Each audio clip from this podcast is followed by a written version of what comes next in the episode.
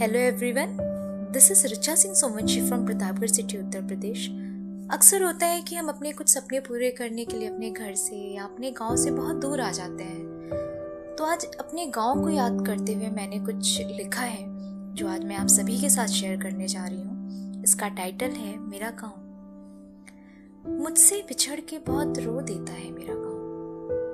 बड़े भारी मन से मुझे विदा करता है मेरा देता है मेरा गाँव। शहर जाने की पक्की सड़क के उस छोर तक नंगे पाँव दौड़कर छोड़ने पहुँचता है मेरा गाँव।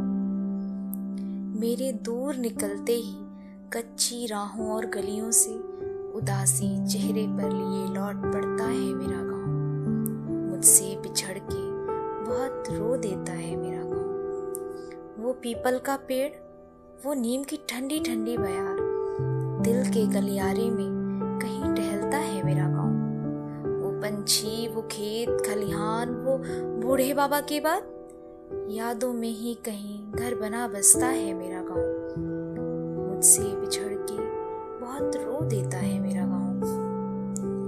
वो चूल्हे की सौंधी रोटी और नल का मीठा पानी बार बार आवाज़ देकर पुकारता है मेरा गाँव।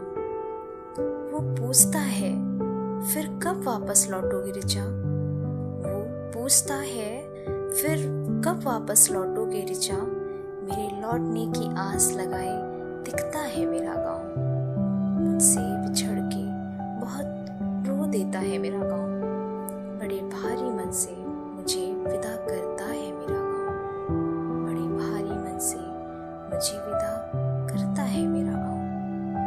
You so much for listening.